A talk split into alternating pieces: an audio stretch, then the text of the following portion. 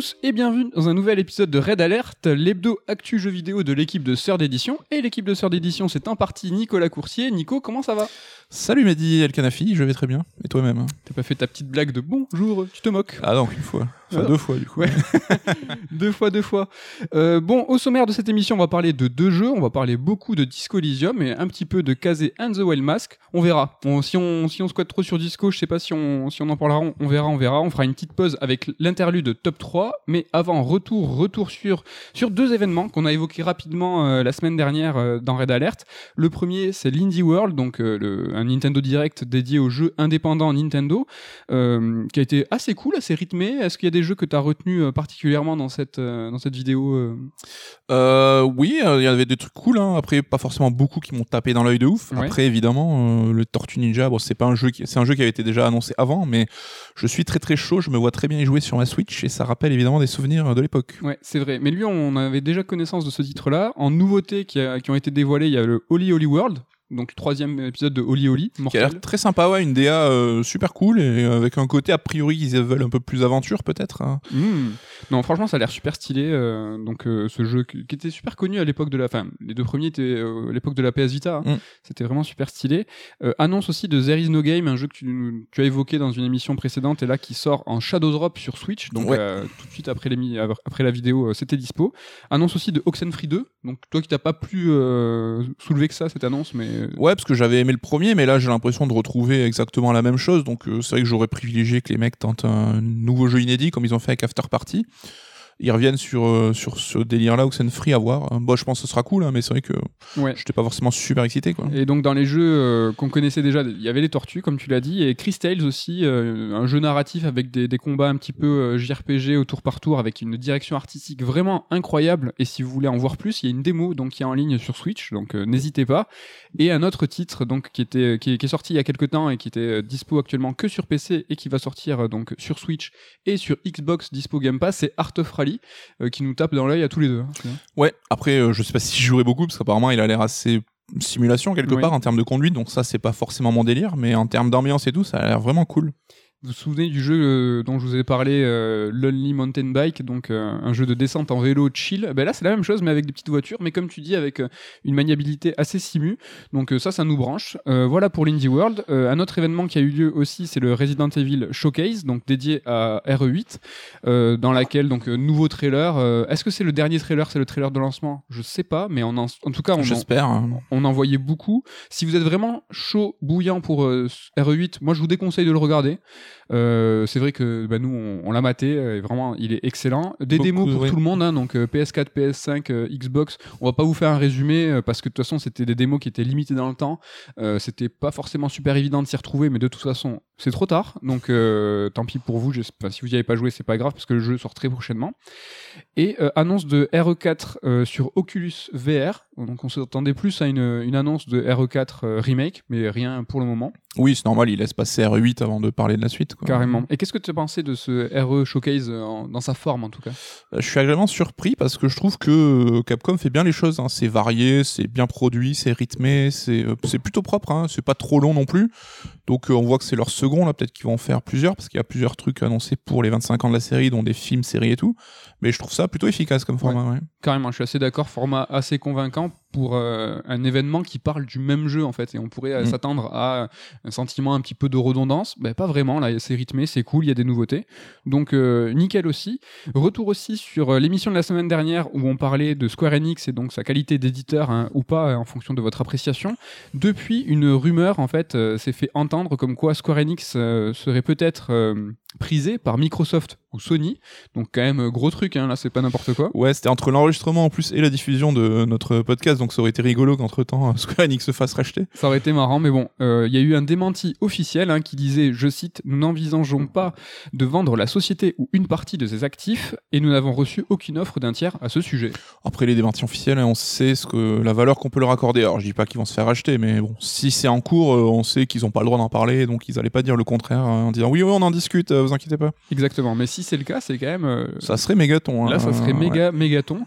Euh, depuis, euh, donc Square Enix, Square Enix pardon, a annoncé qu'il serait, euh, que- que très prochainement, euh, ils allaient faire de nouvelles annonces sur des, sur des jeux. On sait qu'ils sont pas euh, partenaire, partenaire de, de l'E3, donc de l'E3 f- version numérique. Euh, pour autant, bon, ça a l'air de correspondre un petit peu dans les annonces à venir. Et Taro Yoko a aussi dit qu'il allait annoncer quelque chose très prochainement.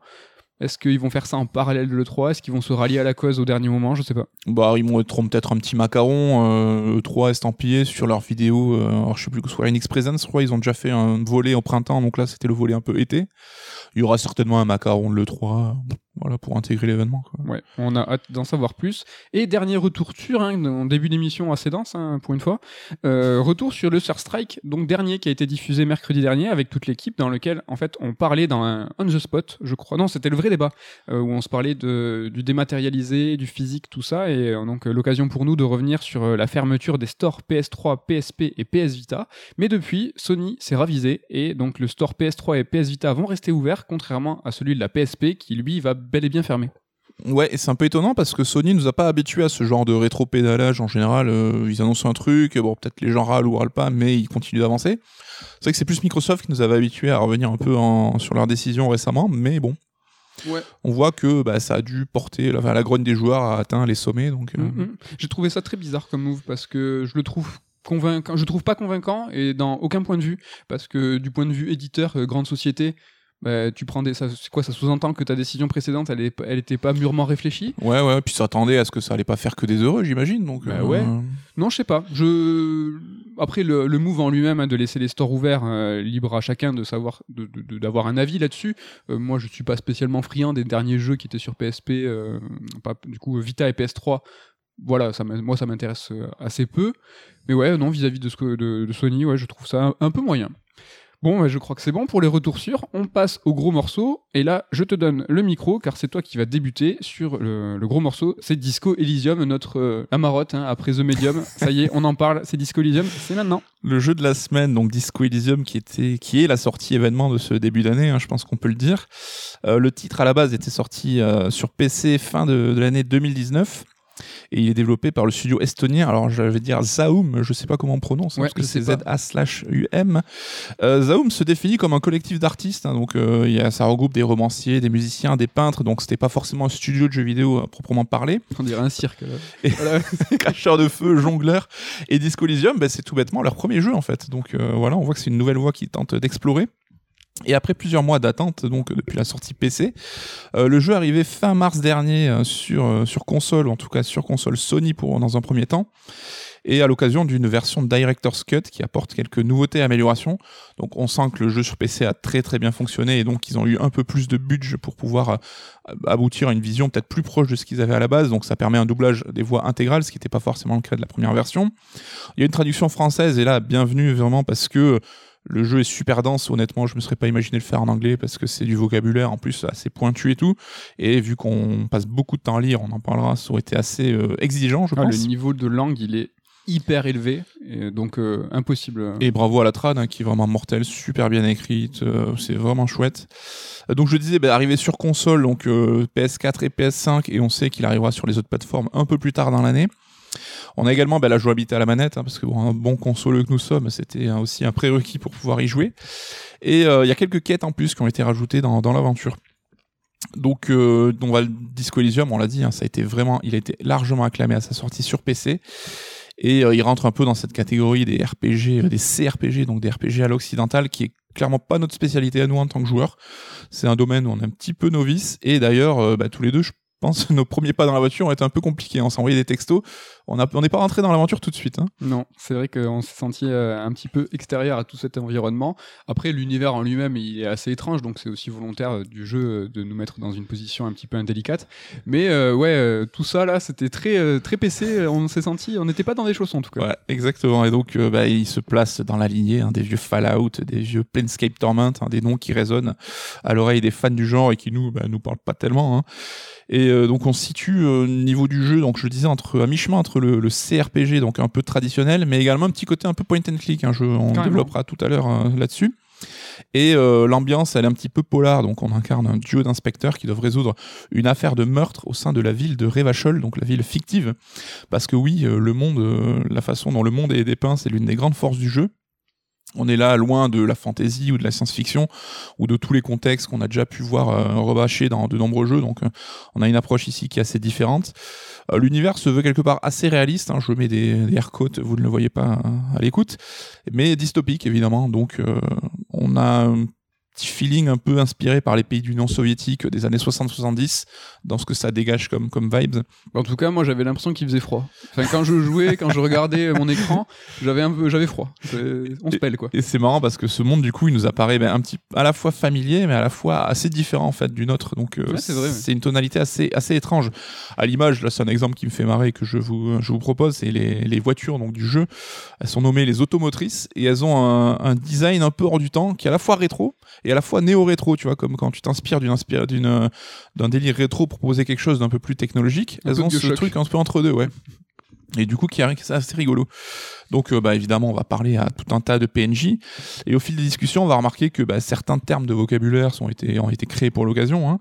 Euh, les mots euh, employés ont une prononciation un petit peu différente. Hein. On a beaucoup d'accents et les accents qui apparaissent un petit peu hybrides entre plusieurs langues, avec notamment quelques sonorités françaises qui traînent de façon assez abondante. Carrément, il y a beaucoup de, personnages avec ce, pseudo-accent français. Et on a d'ailleurs la personne qu'on peut appeler notre commissariat, et donc on tombe sur un mec qui a un accent français à couper au couteau et ah, qui me fait hurler de rire.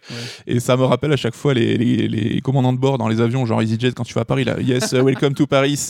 Et à chaque fois, je me tapais des barres, je l'appelais pour rien que pour l'entendre, ce mec, c'était super cool.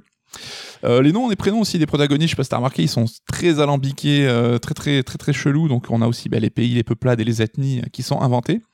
Et on va avoir des PNJ bah, qui vont nous parler de politique, de lutte des classes, de racisme, de la crise économique, de la guerre. Alors des trucs qui n'ont pas l'air très très gays au premier abord, hein, mais à chaque fois on aura le loisir de pouvoir un peu pousser la discussion avec les PNJ, parfois juste pour le plaisir d'en apprendre un peu plus. Hein, mais euh, voilà, il y a beaucoup beaucoup de matière. On a aussi un volet euh, qui est convoqué sur l'histoire de, la région. On a beaucoup de discussions qui tournent autour de, l'histoire du coin qu'on visite et son passé, forcément compliqué, un peu comme toutes les nations d'aujourd'hui. Hein. Et au centre même de la carte de jeu, entre guillemets, on a une statue d'un vieux monarque qu'on peut, euh, qu'on peut inspecter. Et euh, dans cette zone-là aussi, je sais pas si ça t'a fait un peu ce sentiment, il y a une, une, musique qui joue, qui reste vraiment en tête, et je trouve qu'il sonne un peu comme une sorte d'hymne national, un peu, euh, ah, c'est vrai, oui. un peu, tu vois, somnolent, un peu, euh, tu vois, le mec qui vient de se réveiller, qui a un peu la tête dans le cul, ce, petit délire comme ça, et je trouve qu'il colle très très bien à l'ambiance du jeu. Carrément, c'est vrai. Et donc, bah, cet univers, il a beau être différent, on va trouver forcément des résonances avec notre monde, hein, donc niveau politique, niveau racisme, etc. Mais ce qui est appréciable, je trouve, c'est que les développeurs tombent jamais dans l'allégorie un petit peu simpliste et la critique facile, tu vois, ils sont pas là pour euh, pas de posture, on va pas te, filer des leçons en loose day, euh, c'est pas le débat ici. Là, on est juste là pour créer un univers qui soit riche et cohérent, et après à toi de, de réfléchir et de, voir ce qui t'intéresse là-dedans, de piocher ce qui t'intéresse. Et ce monde, finalement, d'ailleurs, on en voit qu'un tout petit bout. Hein. Je sais pas, c'est vrai que la carte, elle est pas immense, je l'ai dit. C'est quoi, un quartier, un quartier et demi, quoi, un peu. Hein. Ouais, c'est ça. Et en plus, elle se dévoile petit à petit. On n'a pas accès à 100% de la carte tout de suite. Donc, euh, comme tu dis, c'est pas très grand. C'est pas très grand et ça va un peu à l'encontre bah, des préceptes d'aujourd'hui où on attend des univers de plus en plus vastes, des mondes de plus en plus immenses. Et euh, malgré tout, malgré ce côté ramassé, finalement, je trouve que le lieu, il apparaît vraiment euh, assez réel, tu vois, et j'en garde des souvenirs alors que j'ai terminé le jeu il y a déjà maintenant une semaine, je crois. Un peu comme quand tu visites un pays et que tu gardes un peu des, souvenirs des endroits que tu as visités dans un coin de ta tête. Le fait que ça soit petit, t'as une vraie euh, réappropriation, quoi. C'est que tu connais chaque recoin par cœur, euh, parce qu'en plus, du coup, euh, tu repasses plusieurs fois par les mêmes environnements. Ouais, ouais, c'est ça. Mm. Et, donc, tu connais tout ce quartier. Bah, presque devient le tien parce que donc tu toi t'es un inspecteur qui vient sur un crime donc c'est pas du tout chez toi mm. mais ouais après tu fais partie du décor quoi exactement et donc bah, Disco Elysium, hein, il convoque cet héritage, on l'a dit, des, RPG à l'occidental qui, qui revendique, hein, mais il s'en détache aussi à plusieurs égards. Et euh, il se détache également de tout le passif un petit peu qu'on a dans le genre, dans le jeu vidéo. il choisit vraiment d'explorer sa propre voie et rien que pour ça, ça reste super louable. Hein. Donc nous, en tant que joueurs, on va perdre un petit peu nos points de comparaison habituels qu'on a avec euh, ce genre de jeu. Et du coup, vu qu'on n'a pas trop d'éléments auxquels se cramponner, je trouve qu'on se fait un peu submerger par cette proposition. Au départ, ça peut être un peu effrayant et c'est un petit peu ce qui nous a peut-être bloqué au, début. Donc euh, vraiment cette perte de repères. Mais ce qui fait, c'est qu'après, on se laisse aller et du coup, le jeu va avoir euh, son effet qui fonctionne, je trouve, de manière à simplifier là-dessus, quoi. Donc euh, ce côté, cette immersion, on se le ressent dans tous les compartiments du jeu, dans le gameplay, on va en parler, mais aussi dans le style artistique qui est là aussi assez unique, un peu déstabilisant, je trouve. Pour l'idée, la map, hein, c'est un sort de, d'artwork géant en fait, un sort de concept art qui parfois même, comme on peut avoir dans certains concept art, pas très abouti en termes de finition, mais qui donne, je trouve, un charme à l'ensemble assez ouf. Et alors, je jouais beaucoup ma partie, moi, en dézoomant la caméra pour avoir une vision optimale, mais dès que je me remettais la caméra en zoom, je trouve qu'on voyait, euh, enfin, ça a une vraie patine, une vraie qualité, euh, les persos sont super bien faits et tout, c'est vraiment euh, agréable, je trouve. Hein. Tout le jeu est super singulier et vraiment, la, direction artistique contribue à ça, à ce dépaysement, en fait. C'est vrai mm. que c'est quelque chose qu'on n'a pas l'habitude d'explorer, de voir, et, et ouais, bon après la musique aussi euh, joue son rôle. Il y a tous les portraits, donc qui ont, qui ont, un petit peu cette même direction artistique des décors. Oui, oui, les portraits, ils sont vraiment euh, hyper caractérisés. Et ils sont, ils sont vraiment excellents. Quoi. Ouais. Et euh, voilà, on est dans ce terrain un petit peu inconnu. Et juste, je trouve la vue un peu isométrique et les menus, je trouve, nous rappellent un petit peu les jeux existants. C'est un peu les deux choses qui, qui convoquent un peu nos souvenirs là-dessus. Ouais, qui nous mettent un petit peu dans une situation connue, quoi. Donc le gameplay, on en parlait, euh, là on lorgne carrément vers le jeu d'enquête, un sorte de point and click policier, mais qui serait un petit peu light, dans le sens où il y a peu d'interaction, il n'y a pas de combat, il n'y a pas d'énigmes, et on n'aura euh, pas, ou alors très très peu d'objets qu'on devra trimballer à droite à gauche pour accomplir des quêtes. Euh, là vraiment, la seule et unique interaction possible, c'est le dialogue, donc on en parlera tout à l'heure, je crois que tu as des choses à nous dire là-dessus. Mhm. On va parler aux gens, on va se parler à soi-même, c'est un petit peu le, tout le, le sel du jeu. Et donc au départ de l'aventure, en fait, le jeu vous demande de, distribuer des points de compétence à votre personnage selon plusieurs euh, caractéristiques. Donc on a l'intellect, la psyché, la vigueur et la motricité. Euh, il y a des sortes de builds préconçus qui sont euh, proposés, mais après à chacun de voir dans quel système il veut privilégier. Et donc ces, ces choix-là vont conditionner différents traits de la personnalité du héros. Alors j'en cite quelques-uns, mais il y en a plus d'une vingtaine. Il y a la volonté, l'autorité, l'endurance, la culture générale, et qu'on pourra augmenter au fur et à mesure de la montée en niveau. Donc privilégier telle ou telle, euh, compétence bah, pour euh, éventuellement répondre à un besoin précis. Et là où c'est évidemment la grosse originalité du jeu, c'est que chacun de ces traits va être personnifié par une sorte d'entité et qui va intervenir dans le cheminement de pensée, dans les dialogues, donc euh, toujours dans la tête du héros évidemment, et qui va bah, vous apporter des informations différentes, qui va vous apporter un point de vue différent, ou qui va un petit peu tenter de vous influencer dans un sens ou dans un autre. À ça s'ajoute le côté traditionnel du, du, RPG, donc avec le lancer de dés, euh, en fonction de vos statistiques, qui va conditionner bah, si vous arrivez à accomplir telle ou telle action ou pas. Donc ces lancers de dés, c'est vraiment euh, le goulot d'étranglement de vos actions et euh, vos réponses vont être, euh, enfin, le ce lancer de dés est intégré un petit peu de manière transparente, c'est-à-dire que dans le fil de discussion, tu verras, bah, lancer de dés, euh, les deux dés qui apparaissent avec le numéro. Enfin, ils n'ont pas cherché à le camoufler, donc on voit qu'ils qu s'accaparent clairement cet héritage du JDR, donc c'est plutôt rigolo, je trouve. T'as deux niveaux de lancer de dés, si je me trompe pas. T'as des vraiment t'as des moments où tu choisis de faire une action et qui va être tributaire d'un lancer de dés en fait si tu le réussis ou tu le réussis pas. Mais sinon de façon euh, seamless hein, de, façon continue et fluide tu as des lancers de dés qui se font et tu le vois dans ton fil de dialogue que tu as réussi sans le vouloir en fait euh, d'activer certaines euh, en fait versant de, ta personnalité qui va prendre l'ascendant. Et ça, c'est aussi conditionné par des lancers de dés, je crois. Ouais, parce que évidemment, donc tu as ce côté un petit peu hasard qui intervient, mais tu as évidemment tes statistiques qui vont jouer là-dessus et donc qui viendront décider de valider ou non certains choix. On sait qu'il y a des lancers aussi, bah, tu as droit qu'à une chance, et si tu te loupes, c'est loupé. Tu as des lancers qui s'appellent des lancers blancs que tu pourras retenter plus tard dans l'aventure. Mmh. Et c'est eux, par exemple, où tu peux choisir de, de gonfler une compétence pour avoir plus de chances d'accomplir cette action-là. Et euh, là, évidemment, où euh, c'est tout le sel du jeu, c'est que si tu foires ton lancer, bah, t'auras pas un game over et euh, t'as une voix sordide qui t'attend, c'est que le jeu va rebondir constamment là-dessus et tourner ça souvent à la dérision, souvent à la blague, qui te permet toujours de continuer d'avancer. Donc voilà, la grosse grosse action que le jeu demande aux joueurs, ça va être de lire. Et c'est là-dessus, où je te, je te tends la balle parce que c'est quelque chose que tu as, tu as, tu as des choses à nous dire là-dessus. Des choses à vous dire sur le texte. En tout cas, c'est peut-être moi le, versant du jeu qui m'a le plus interpellé, hein, euh, cette, cette quantité de texte, cette qualité de texte tout ça. Et en fait, euh, je m'en suis rendu compte en observant le jeu. Euh, c'est ce qui m'a sauté aux yeux, mais en règle générale, moi j'aime bien regarder le début des jeux, car en fait c'est ultra révélateur le début des jeux. Tu vois, les premières secondes d'une œuvre, elles peuvent être interprétées comme euh, une vraie note d'intention, comme au cinéma. Oh, elle est arrivée vite hein, aujourd'hui, l'analogie ciné. Comme au Cinoche, l'introduction d'un personnage n'est jamais, euh, tu vois, c'est jamais anodin. Les premiers plans dévoilant l'acteur, ses premiers mots, ça en dit souvent, souvent très long sur ce personnage. Et je crois que Nico, on, parle souvent de cet exemple que tiens bien justement euh, sur euh, Retour vers le futur, le premier du nom. Ouais, ouais, ouais, bah c'est, je pense, un exemple parfait de caractérisation de personnage où tu as un plan séquence au début du film qui va te montrer bah, par plein plein de, sous-entendus, d'aspects différents, bah, la personnalité de Marty McFly, donc, qui est un jeune cool, qui est branché, machin, donc tu as des plans sur son skate et tout, et sans jamais dévoiler son visage pendant un petit moment. Et je pense que, enfin, j'imagine hein, que les étudiants en cinéma, c'est une scène qu'ils ont euh, revue et revue 36 fois. Eh bien, dans le jeu vidéo, c'est un peu la même chose. Tu vois, l'intro de Disco Elysium, c'est un écran noir et du texte. C'est tout. Et avant ça, on nous a présenté des statistiques. Et dans ces statistiques, il a fallu faire des choix. Donc du texte, des stats, des choix. Voilà. Le tir, c'est gagnant. Disco Elysium, c'est ça. Quintet gagnant. En fait, il y a tout dans le jeu et là pour accompagner le texte. Tu as la direction artistique dans son ensemble, les graphismes, les portraits des personnages, la musique, les voix, tout ça, c'est simplement pour enrober le texte. Tout ça, c'est des supports au texte. Car le texte, en fait, dans Disco Elysium, c'est l'alpha et l'oméga. Il y a rien de plus important. L'écriture, elle va même jusqu'à décrire le contexte de l'action. Ce qu'on est censé voir, ce qui est habituellement mis en scène, visible dans le jeu ou dans une cinématique, est ici décrit très précisément avec du texte. Et ça, pendant que ce qui se déroule à gauche de l'écran, hein, donc ça c'est la partie qui est jeu, ça la même. En fait, notre avatar, il bouge un peu, mais il n'y a pas réellement d'emphase dans ce qui est visible. L'emphase, elle est sur le texte. La réaction d'un interlocuteur ou un détail qui est présent dans la pièce, tout se fera uniquement avec des mots et non des images. En fait, on pourrait presque imaginer que le style, la précision, le rythme du texte remplace la mise en scène. Car pour ce qui est des descriptions, en fait, on est vraiment au niveau d'un livre, hein, dans sa qualité, mais aussi dans sa quantité. Le texte, hein, vous l'avez compris, c'est le cœur du jeu. hein. Le gameplay passe évidemment par ce biais. Et le texte, il est omniprésent, il prend toute la lumière, il prend toute la place.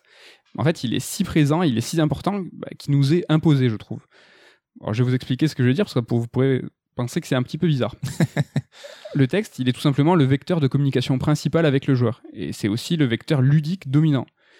En fait, c'est pas un problème, hein, il faut juste le savoir. C'est la proposition franche et affirmée du studio. Alors, on dit quoi? Zaum. Zaum? Bon, ok. en fait, pour, dis- pour moi, Disco Elysium, c'est comme un jeu en FMV. Alors, FMV, ça veut dire Full Motion Video. hein, c'est un procédé qui est appliqué à des jeux assez populaires dans les années 80, dans lesquels on passait uniquement par des vidéos. Donc, c'était des séquences filmées en live avec des vrais acteurs. Bon, il existe aussi des jeux avec des séquences animées, hein, Road Avenger, hein, Mega CD, hein, ou Dragon Slayer, mais c'est pas ce que je retiens. Moi, je préfère euh, Night Trap. c'est vachement plus kitsch et révélateur de ce style-là. Donc les- le genre des jeux en FMV, il est quasiment mort aujourd'hui. Bah, À l'époque, en fait, la mise en avant de la technique et du support CD ou du laser disque hein, pour les anciens, en fait, elle s'est fait au détriment du gameplay. Et donc, on était le plus souvent face à des jeux qui étaient lents avec très très peu d'interaction. Bon, on va juste euh, citer Her Story hein, de Sam Barlow, qui a repris brillamment le concept euh, à son compte, et ça c'était en 2015, donc c'est assez récent.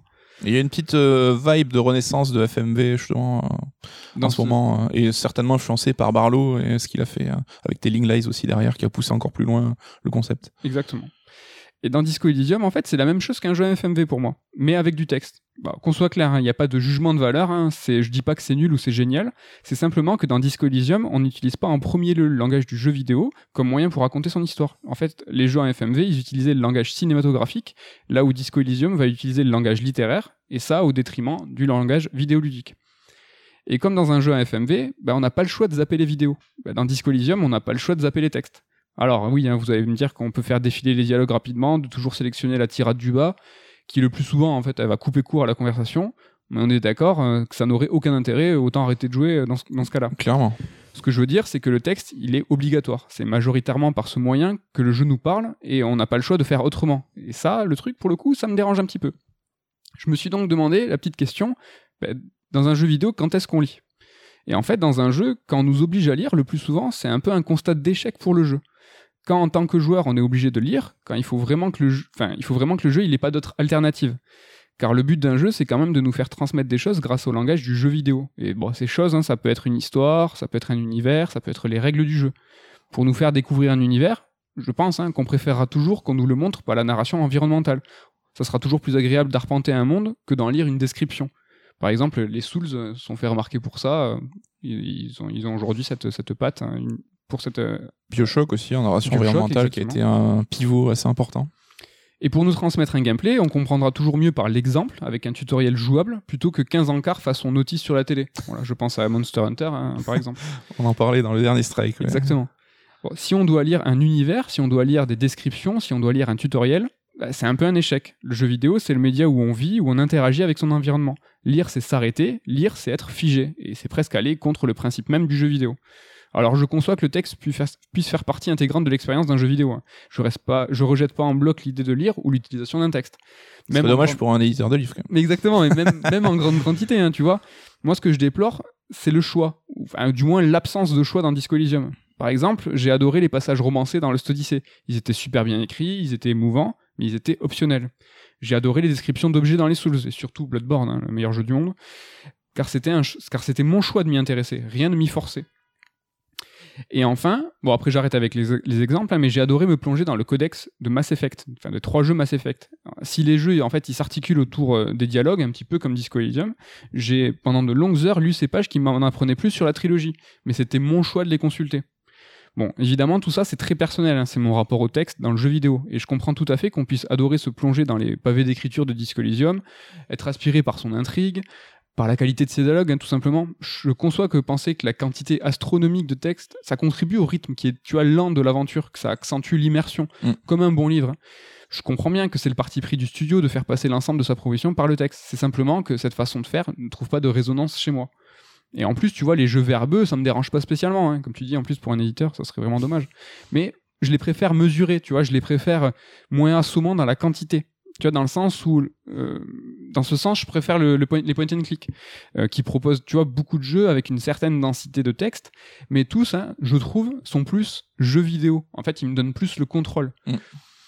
Tu vois, on a souvent entendu, lu ou même dit que les jeux de David Cage se rapprochaient trop du cinéma par son utilisation, tu vois, très formelle des codes du 7e art.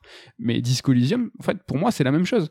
Le, le joueur, en fait, il est pas plus un témoin invisible de l'action dans Heavy Rain ou Detroit que dans Disco Elysium. Pas du tout. Il en est tout autant un acteur.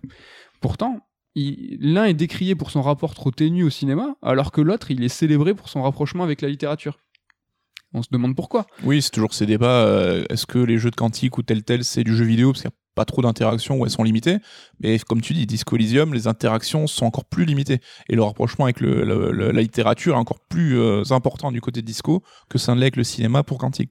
D'accord. Mais on conçoit quand même que tu vois que dans les deux, enfin notre sens à nous, c'est du jeu vidéo et on, dans les deux, en tant que joueur, on reste un acteur. Oui, bien sûr, qu'il y a ouais, une différenciation de, de traitement. Mais c'est vrai que je suis surpris effectivement qu'il ait pas autant de, gens qu'on entend euh, râler contre le procédé dans Disco Elysium, alors que euh, contre Quantique, t'as toujours des gens vent debout en mode oui, c'est pas du jeu vidéo, euh, machin. C'est vrai.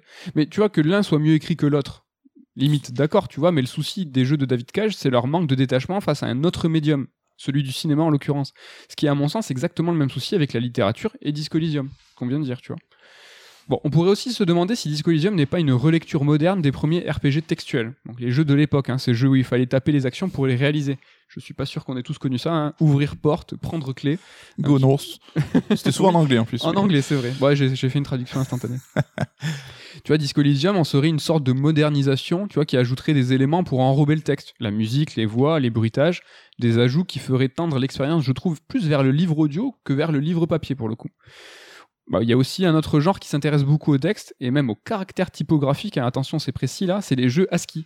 Donc c'est des jeux qui font unique, qui sont qui sont faits uniquement de texte, hein, de code hein, même pour être plus précis, et qui peuvent représenter absolument tout et n'importe quoi. Et il y a une liberté d'action qui est complètement euh, incroyable et extravagante. Gutenberg aime ça. C'est vrai. Mais Disco Elysium, tu vois, c'est l'opposé de ces jeux. hein. Les jeux ASCII, en fait, ils misent tout sur l'imagination. C'est une approche 100% figurative du jeu vidéo.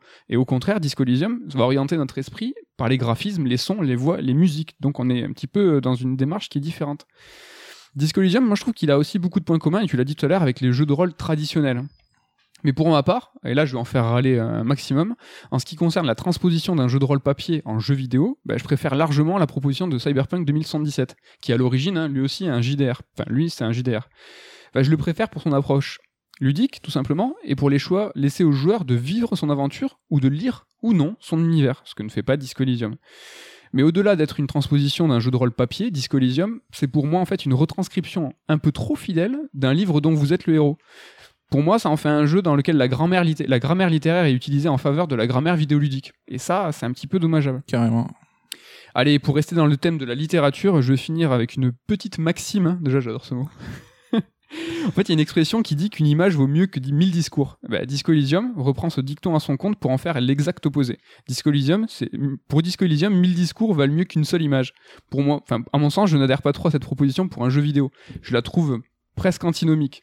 Mais bon, en ce sens, je relève néanmoins le côté euh, subversif, hein, qui renverse les codes contemporains du jeu vidéo pour bousculer un petit peu nos habitudes. Ça, on faut au moins louer ça, c'est que la façon dont on joue à Disco Elysium, à ce jour, c'est quelque chose d'assez euh, perturbant.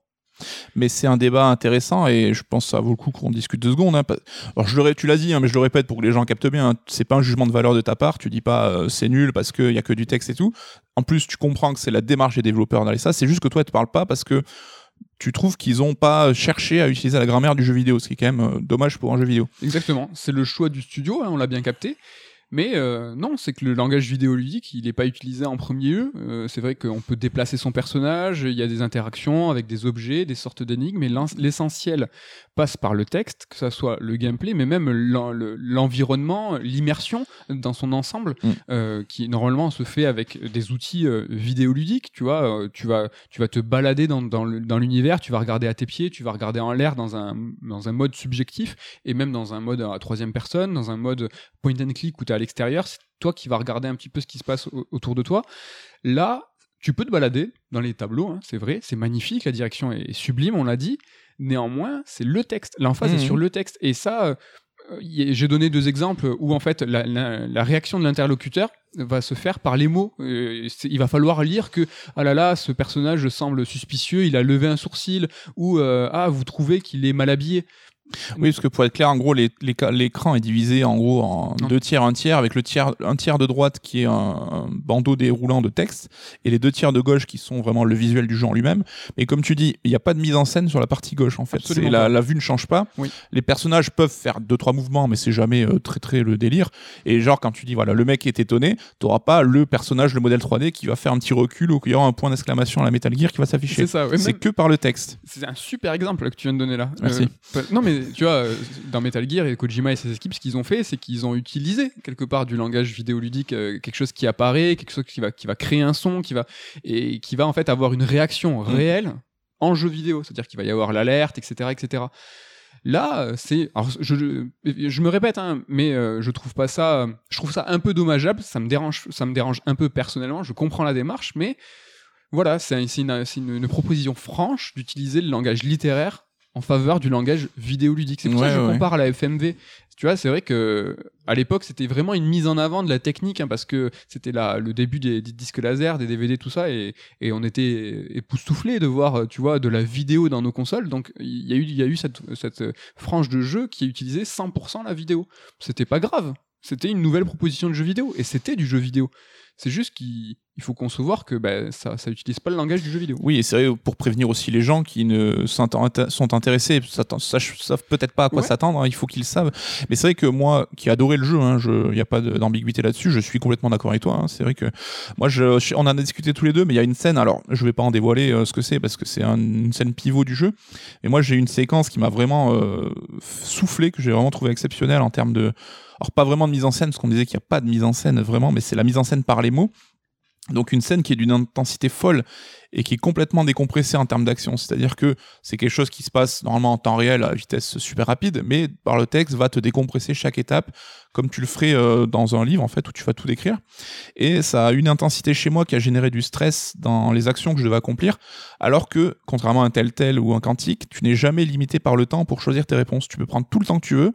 J'aurais pu poser la manette, euh, aller pisser, faire les courses et revenir. L'action n'aurait pas évolué, mais j'étais pris dans cette intensité-là par la force des mots en fait, par la qualité d'écriture. Et euh, c'était une scène qui, que je pense garderai en mémoire longtemps et que j'associerai à ce jeu-là.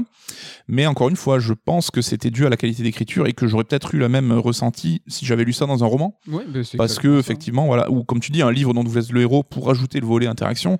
Parce que voilà, là, c'est les mots qui font, qui font sens. Et comme, voilà, le, le volet jeu vidéo est vraiment clairement, clairement mis en retrait.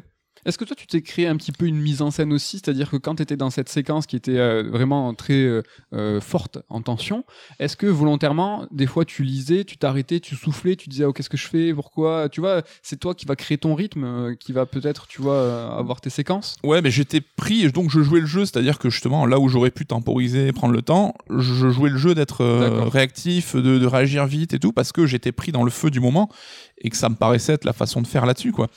Et euh, effectivement, ce scénario, la façon dont il est raconté est extrêmement littéraire, mais ça reste le point, fort du jeu. L'écriture reste le gros point fort du jeu. Et euh, ce scénario, euh, faut pas s'imaginer que, comme dans d'autres RPG, on a un impact sur son déroulé euh, au sens stricto sensu, c'est-à-dire que le scénario sera très linéaire quoi que vous fassiez. Hein. donc les choix que le joueur fait n'ont pas vraiment d'impact sur le déroulé de l'histoire.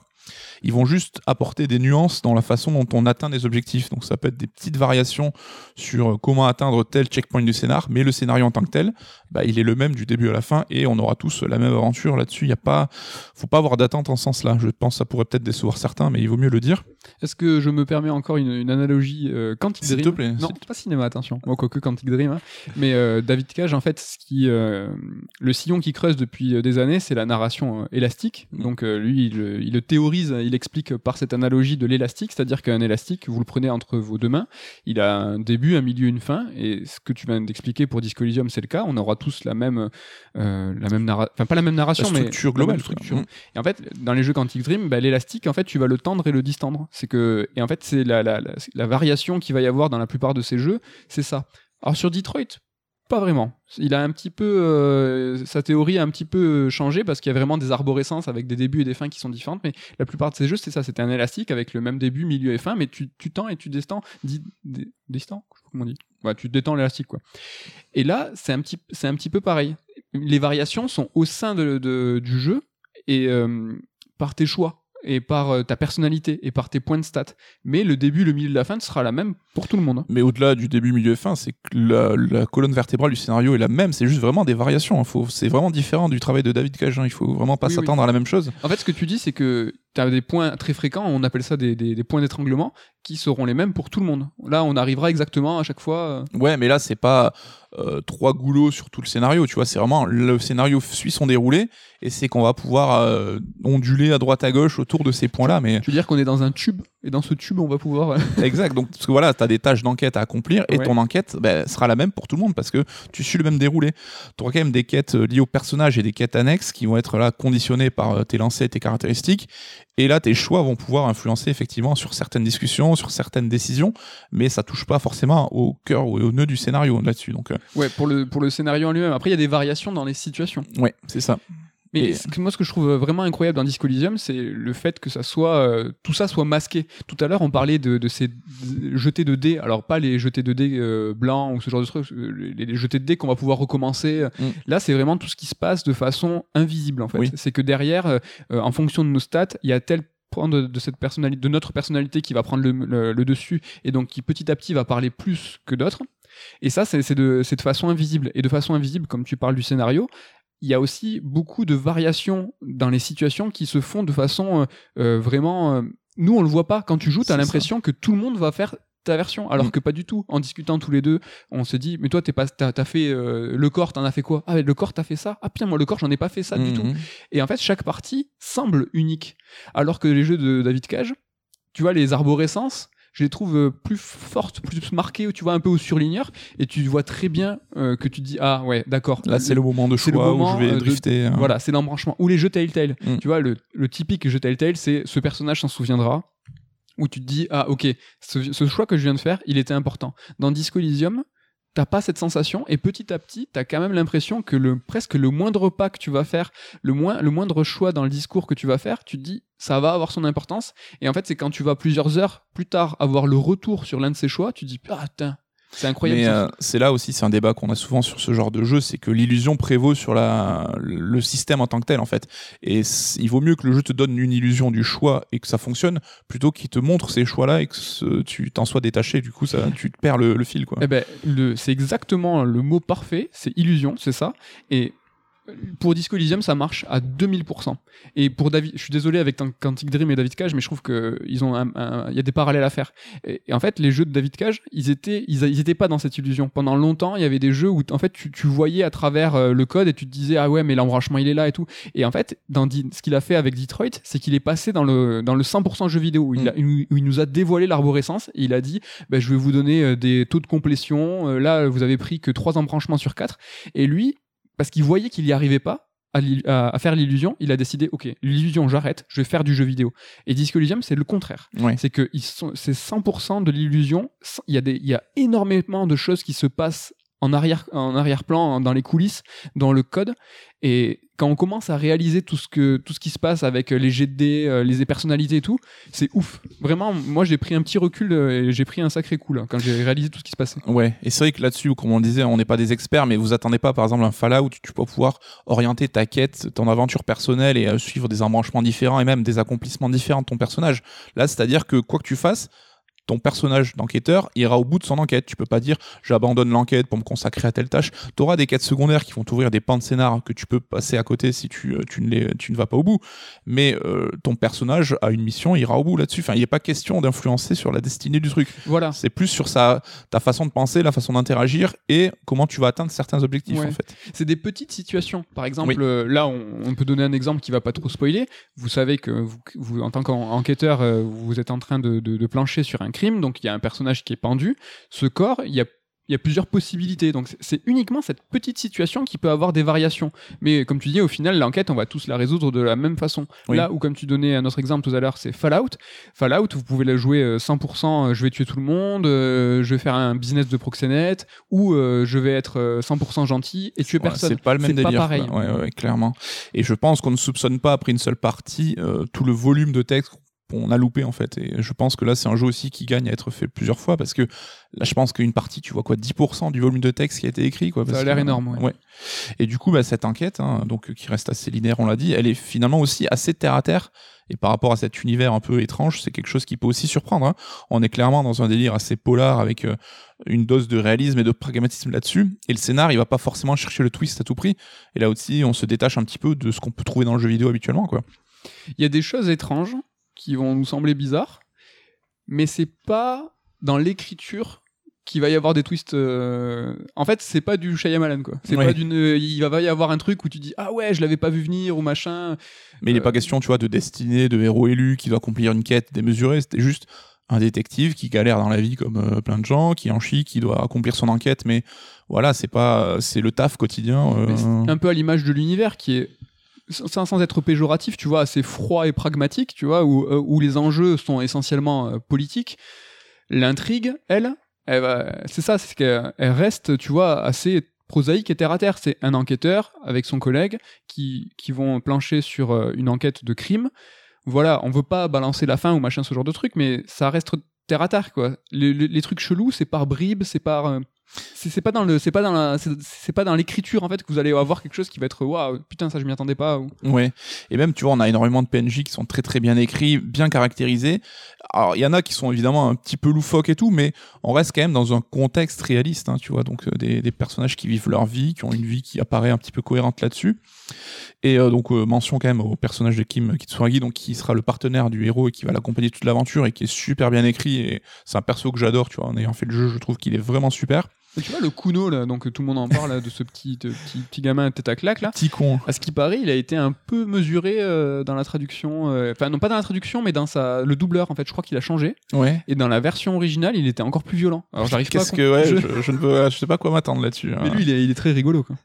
Et du coup, en fait, tout ce côté décalé, étrange qui reste en mémoire par rapport à l'aventure qu'on vient de faire, il est vraiment apporté par le héros. Donc là aussi, on va en parler un petit peu plus précisément.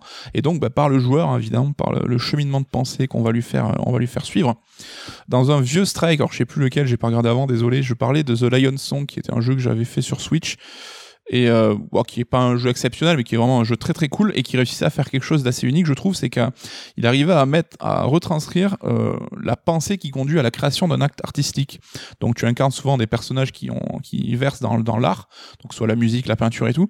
Et le jeu arrive à te faire vivre ce moment un peu eureka de la création artistique qui est quand même je trouve un challenge hein, et ça rend le jeu super passionnant là-dessus euh, par rapport à ce, à ce, ce truc là et là, je trouve c'est le jeu qui arrive à décrire ben, les luttes internes d'un personnage face à son propre caractère, en fait, et comment ton cheminement de pensée a lieu. Et euh, ce héros, c'est le point fort du jeu et qui a vraiment un paradoxe en tant que tel.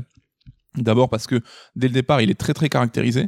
Donc t'as un perso, c'est une grosse épave, c'est un gros pochetron, il a une sale gueule, il est vraiment pathétique. Tu le retrouves, euh, le jeu démarre, il est euh, en slip allongé dans son salon, il vient de se biturer la face salement. Et c'est un jeu bon qu'on n'a pas l'habitude de voir hein, dans le jeu vidéo. On a plutôt des héros, des mecs, des beaux gosses et tout. Donc ça c'est assez déjà assez remarquable.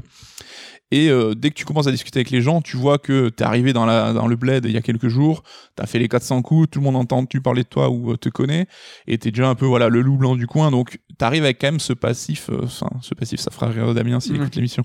Ce Tu arrives avec cette, ce passé, cette expérience, donc tu te dis mais comment je peux m'identifier ou m'attacher à ce perso quoi, c'est assez euh, un challenge assez intéressant. Et ils ont utilisé un paradoxe assez important, c'est qu'à contrario, le perso se réveille avec une amnésie. Et donc ça reste ce côté page blanche à remplir qu'on trouve dans le jeu vidéo. Et c'est pas juste qu'il se souvient plus de qui il est ou quoi, c'est qu'il a même oublié certains concepts de la vie en tant que tel. Et en parlant avec des gens, tu peux leur demander, genre, euh, il te dit, ben voilà, assis-toi sur la chaise, tu peux dire, mais c'est quoi une chaise déjà, tu vois, genre. Et t'as ce côté vraiment où tu dois remplir un petit peu le perso euh, là-dessus. Et ils ont poussé euh, l'amnésie à un stade absurde qu'on, qui est même rigolo, quoi. Ouais, c'est presque l'amnésie jusqu'au gène, quoi. C'est qu'est-ce que, de quoi t'es fait, euh, tout ce que tu penses. Qu'est-ce que la vie, qu'est-ce que la mort euh. Mais ça, c'est une, une force en fait du, du jeu, c'est qu'il va par ses dialogues et par son écriture explorer des pans qui, de mémoire, je crois, euh, rares les jeux vont aussi loin dans ce qui est dans la, dans la psyché. Mm. Et ça, ils le font, comme on disait tout à l'heure, par le texte et par le dialogue. Et en fait, il y a trois euh, niveaux, on va dire. Hein, c'est que il y a ce qui est dit, en fait, c'est ce qui est exprimé que tu vas pouvoir euh, lire tout simplement quand un personnage parle. T'as le non dit, donc les pensées. Et donc ça, c'est quelque chose que souvent ça arrive dans les jeux vidéo. T'as une bulle, tu dis ah mais ce personnage il est en train de penser à ça. Et t'as le troisième, c'est l'indicible. En fait, ça, ce qui est, ce qui nous caractérise, ce qui parfois même on refoule. Et ça, c'est quelque chose qui est euh, exprimé. euh, on peut le lire euh, et c'est quelque chose qui est incarné, qui est mis euh, noir sur blanc, quoi. Ouais, et ouais, ça, ouais. ces trois niveaux-là, c'est incroyable, c'est ouf, quoi, de, de pouvoir en fait explorer ça par l'écriture et les tréfonds d'un personnage. C'est assez rare. Quoi. on est vraiment placé au centre du cerveau du perso, au centre de ces contradictions qu'on peut choisir d'alimenter ou de réfréner. Et c'est vrai que j'ai vu plusieurs personnes faire ce, ce parallèle qui est rigolo, mais c'est vrai que ça fait penser un petit peu à vice versa, le film Oui. de Pixar où il met en scène cinq émotions du cerveau d'un d'un héros et qui vont chacun un peu euh, jouer leur rôle, hein, jouer leur partition là-dessus. Et ce qui fait qu'au fur et à mesure, bah, j'ai commencé à avoir de plus en plus d'affection pour ce personnage, donc euh, qui est un peu pathétique mais attachant. Et moi, je faisais vraiment euh, mon leitmotiv, c'était un petit peu la quête du rachat, de- d'essayer, voilà, j'arrête euh, les conneries j'essaie un peu de reprendre ma vie en main. Et du coup, bah, un perso que j'ai un peu façonné aussi à ma façon, mais qui, euh, qui était aussi déjà existant un petit peu avant que j'arrive. Et ce qui lui donne, je trouve, un cachet assez énorme et c'est quelqu'un que je me rappellerai, je pense, longtemps, quoi. Euh, Est-ce que euh, tu peux nous dire un peu ton perso, il était comment, euh, échanger là-dessus, quoi? Est-ce que comment toi tu l'as orienté? C'est T'es quoi tes traits de personnalité? Moi, il était plutôt enquêteur euh, affûté, euh, tu vois, un peu bon, intelligent, euh, cultivé, beaucoup de... euh, merde, je sais plus le terme qu'ils emploient. Bon, bref. Et du coup, voilà, j'étais pas du tout sur euh, l'empathie avec les gens ou sur le, le côté force physique et tout. Mais voilà, je voyais une scène de crime, je pouvais déterminer euh, façon. C'est quoi euh, l'abstraction? Tu pouvais les matérialiser, les penser? C'était pas celui-là? Parce que t'as une... Ouais, ouais, alors je sais plus parce qu'il y a 24, je crois, caractéristiques et elles ont des noms un petit peu alambiqués volontairement.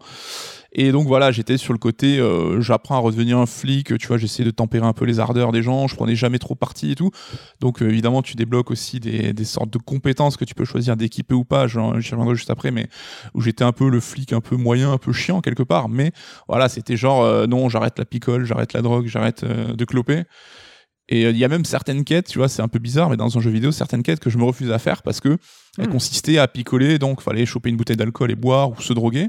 Et moi, je faisais volontairement, je les mettais de côté, ce qui est un peu étrange dans un jeu parce que ça allait pas dans le sens que j'avais choisi pour mon perso. hein. Oui, c'est vrai. euh, dans les jeux, on a souvent tendance à vouloir faire toutes les sous-quêtes, toutes les quêtes annexes, et des- parce que c'est dans notre réflexe de joueur de dire bah, je vais être à fond dans la complétion. Ouais. Et là, toi, t'étais un peu roleplay euh, en te disant ben non, ces quêtes-là, euh, je les fais pas. quoi. Toi, t'avais une grosse brute, non C'est ça un peu euh, Moi, ces quêtes, je les ai faites euh, en priorité. Parce que c'était. Alors, moi, c'était. j'avais max de force, max d'endurance, j'avais une grosse, grosse brute, et j'étais. j'avais vachement boosté électrochimie. Donc, euh, c'est le petit diablotin qui est sur ton épaule et qui te dit de faire des conneries. Ben, moi, en fait, euh, lui, c'était. J'avais force max, quoi. Donc. euh, Et euh, par exemple, le petit Kuno, là, moi, j'ai voulu lui mettre des droites, euh, je tapais tout le monde. Alors, euh, je pouvais résoudre beaucoup de choses par, le, par la force physique, donc euh, je pouvais éclater tout le monde, je pouvais sauter, j'avais j'avais beaucoup d'endurance, c'est-à-dire que il y a des il pou- donc il n'y a pas de phase de combat euh, Ouais. dans ce jeu mais euh, il vous arrive des péripéties où vous pouvez prendre des claques vous pouvez tomber par exemple le petit Kuno si vous arrivez euh, si vous n'arrivez pas à lui mettre une bouffe donc le- l'enfant Donc tu tapes des enfants, ça. Donc je tape des enfants. Si vous n'arrivez pas à lui mettre une claque, en fait, vous allez tourner sur vous-même euh, de façon assez ridicule et vous démo- démonter l'épaule. Et là, tu perds euh, un point de vie. Donc au début du jeu, tu en as trois points de vie. Donc, et ça va assez vite. Hein. Donc tu as les points de vie, les points de morale. Ouais. Et donc euh, quand vous avez, euh, quand vous avez, quand vous faites humilier, par exemple, vous perdez un point de morale. Et donc voilà, moi j'avais beaucoup beaucoup d'endurance et beaucoup de force. Donc euh, et tout ce qui était vice, hein, en fait, donc la clope, l'alcool. Moi je léchais les les tables parce qu'il y avait du rhum séché. Je fumais les mégots par terre. Et en fait tout ça. euh, me donnait plus de- d'endurance, plus de force. Euh, dans les magasins, euh, moi je faisais les poubelles pour euh, avoir de l'argent, pour recycler des bouteilles, pour me racheter des clopes et de l'alcool. Donc il y a une gestion de l'argent qui est compliquée. Hein, parce qu'il Oui. faut- Et donc moi c'était d'autant plus compliqué parce qu'il fallait que j'achète d'autres trucs. Quoi. Je sais pas ce que quand t'es gentil, qu'est-ce que t'achètes. Mais... Bah, t'économises déjà, oui, sur l'alcool et les clubs. Donc, euh, je ramassais aussi les bouteilles en verre dans mon sac à poubelle dégueulasse pour euh, les mettre à la consigne et récupérer de la thune. Mais effectivement, j'avais moins de dépenses que toi là-dessus, quoi. Mais tu vois, est-ce que tu vas en parler après de, de ces jets de dératés?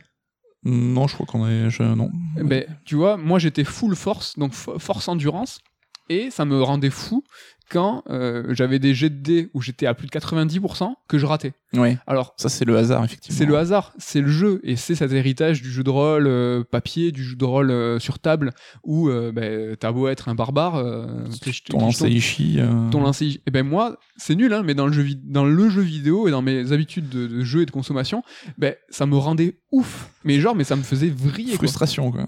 et du coup ben j'ai compris que un peu tard que finalement il y avait un système de sauvegarde qui était tolérant et vraiment très tolérant et je le trouve un peu bête ce système de parce que quand je l'ai capté ont, ils ont rajouté une sauvegarde rapide après une mise à jour. Il n'était pas dès le départ, mais il y a une sauvegarde rapide qui est apparue après le patch 3, je crois. c'est pour ça que je l'ai capté que trop tard Ouais, c'est possible. mais tu peux abuser Tu peux abuser, mais ça a un peu aller contre le jeu, c'est vrai. Mais tu peux effectivement, euh, t'enregistres avant ton lancer, tu le chies, et tu recharges, tu le chies, tu recharges.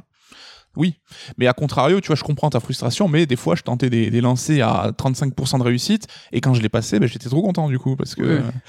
Mais et, et donc, euh, comme on disait tout à l'heure, le jeu va nous renvoyer euh, notre personnalité, va nous renvoyer nos choix, nos succès et nos échecs. Mm. Et ça, c'est assez, c'est, euh, vraiment assez intéressant. Donc, même si t'abuses, tu vois, c'est peut-être ça qu'ils ont, c'est peut-être pour ça qu'ils ont laissé la tolérance parce que si t'abuses et que tu fais que réussir dans la voie en fait que t'as choisi au départ, dans, dans ta caractérisation, c'est un peu dommage parce que finalement ton personnage il se crée, il se façonne aussi par ses échecs et le Mm. jeu s'en souvient et euh, des fois euh, t'as des répliques qui font que tu vois moi le fait que j'ai voulu taper un gamin on me l'a rappelé quoi. Et, et malgré le fait que je sois une brute et j'aurais dû l'éclater parce que j'avais plus de 90%, je l'ai raté. Pour le coup, j'avais pas, je, je savais pas qu'on pouvait abuser le jeu. Ben, ça m'a fait quelque chose quand on m'a rappelé que j'ai voulu taper un gamin et que je l'ai raté pour le coup. Et du coup, c'est là où ça, le jeu fonctionne là-dessus, quoi. Alors, on tresse des louanges, hein, mais le jeu n'est pas parfait. Alors, on arrive sur des détails un petit peu triviaux, mais bon, on en parlait. T'as le côté euh, bah, interaction, le côté purement jeu vidéo qui est peut-être un petit peu laissé de côté. Il y a aussi bah, tout ce qui contrôle à la manette et ergonomie des menus, je trouve qu'il est pas forcément top. hein. donc, euh, on parlait du cabinet de pensée, donc ça, c'est en fonction de vos choix. Euh, le jeu va vous soumettre, en fait, va conceptualiser des idées que tu peux choisir d'équiper. Et quand tu les équipes pendant un certain temps, tu vas gagner des points de compétence en plus. Et là, je trouve le menu, il est imbitable. Oui, c'est vrai. Mais est-ce que vous voyez FF9 Donc euh, FF9, t'as une, t'as une arme. euh, Quand tu euh, équipes l'arme, t'as une capacité. Une fois que tu l'as suffisamment euh, utilisée, la capacité était acquise et tu peux après changer d'arme. C'est exactement, le même principe. J'avais pas pensé, Ouais. c'est vrai, bien joué. Il y a aussi la gestion du temps qui passe, on l'a dit, il y a donc le temps, c'est cool, mais pas en temps réel. hein, et donc le jeu est découpé en plusieurs journées, donc le soir, faut aller dormir, etc. Et il arrive parfois qu'on te dise, bah, telle tâche, bah, tiens, reviens demain soir pour l'accomplir. Et là, bah, des fois, si t'as T'as fait un peu tout ce que tu voulais faire, faut attendre, faut, faut faire tourner le temps de façon artificielle. Donc le temps se déroule en discutant avec les gens. T'as des moments artificiels de le faire dérouler en lisant par exemple un livre. Il faut acheter un livre et le lire pour faire euh, tourner le chrono. Et parfois c'est un peu frustrant, je trouve. Bah, Ben, pour le coup, c'est peut-être l'un des rares points entre guillemets qui est pas lisible. Petit rigolage. Mais tu vois ce que je veux dire, c'est que moi la règle qui fait passer le temps, je l'ai pas compris. Tu vois, je sais, j'ai- je crois qu'il t'explique, c'est dans les chargements, c'est les petits conseils à la con, mais. euh, Ouais, mais c'est pas, c'était pas, c'était pas naturel. Tu vois, il y a, il y a des certaines actions qui font passer le temps. Pour autant, tu vas pouvoir discuter avec un mec euh, pendant 20 minutes, ce qui est tout à fait possible dans Disco Oui. Elysium. hein. Mais là, le temps, ça, en fait, finalement, c'est, ça, ça va pas spéci- spécialement passer. Je sais pas. C'est, dans ce contexte réaliste, c'est un truc qui détonne un petit peu. Ouais. Mais ce qui est bien au moins, c'est que voilà, moi je sais que j'aime pas les jeux avec des des chronos, tu vois, genre euh, Majora's Mask ou quoi, où tu es soumis à un temps pour accomplir tes choses. Là, tu as largement le temps de faire tout ce que tu veux. C'est jamais une pression, le temps. Et d'ailleurs, tu peux même euh, aller dormir, par exemple, à partir de 21h, mais tu peux y aller à 1h du mat si tu veux. Donc, c'est pas une, c'est une contrainte pour certaines actions qui sont timées, mais t'as jamais, euh, t'es jamais sous le stress euh, du temps et pour accomplir tes objectifs là-dessus. Avant la mise à jour, alors j'ai pas rejoué depuis. Si, j'ai rejoué depuis. Mais euh, j'ai pas spécialement vu de, de vraies améliorations sur euh, le, le bouton X en fait qui te permet de choisir une action. Moi vraiment, il fallait que je m'y reprenne à plusieurs fois quoi, que je choisisse l'objet, que je rappuie, qu'il aille devant. Des fois, il allait devant et puis euh, ça, il n'y avait, plus rien. A priori, ça a été corrigé. J'avoue que euh, pas- quand le dernier patch est sorti, j'avais déjà fini le jeu aussi, donc j'ai pas forcément rejoué.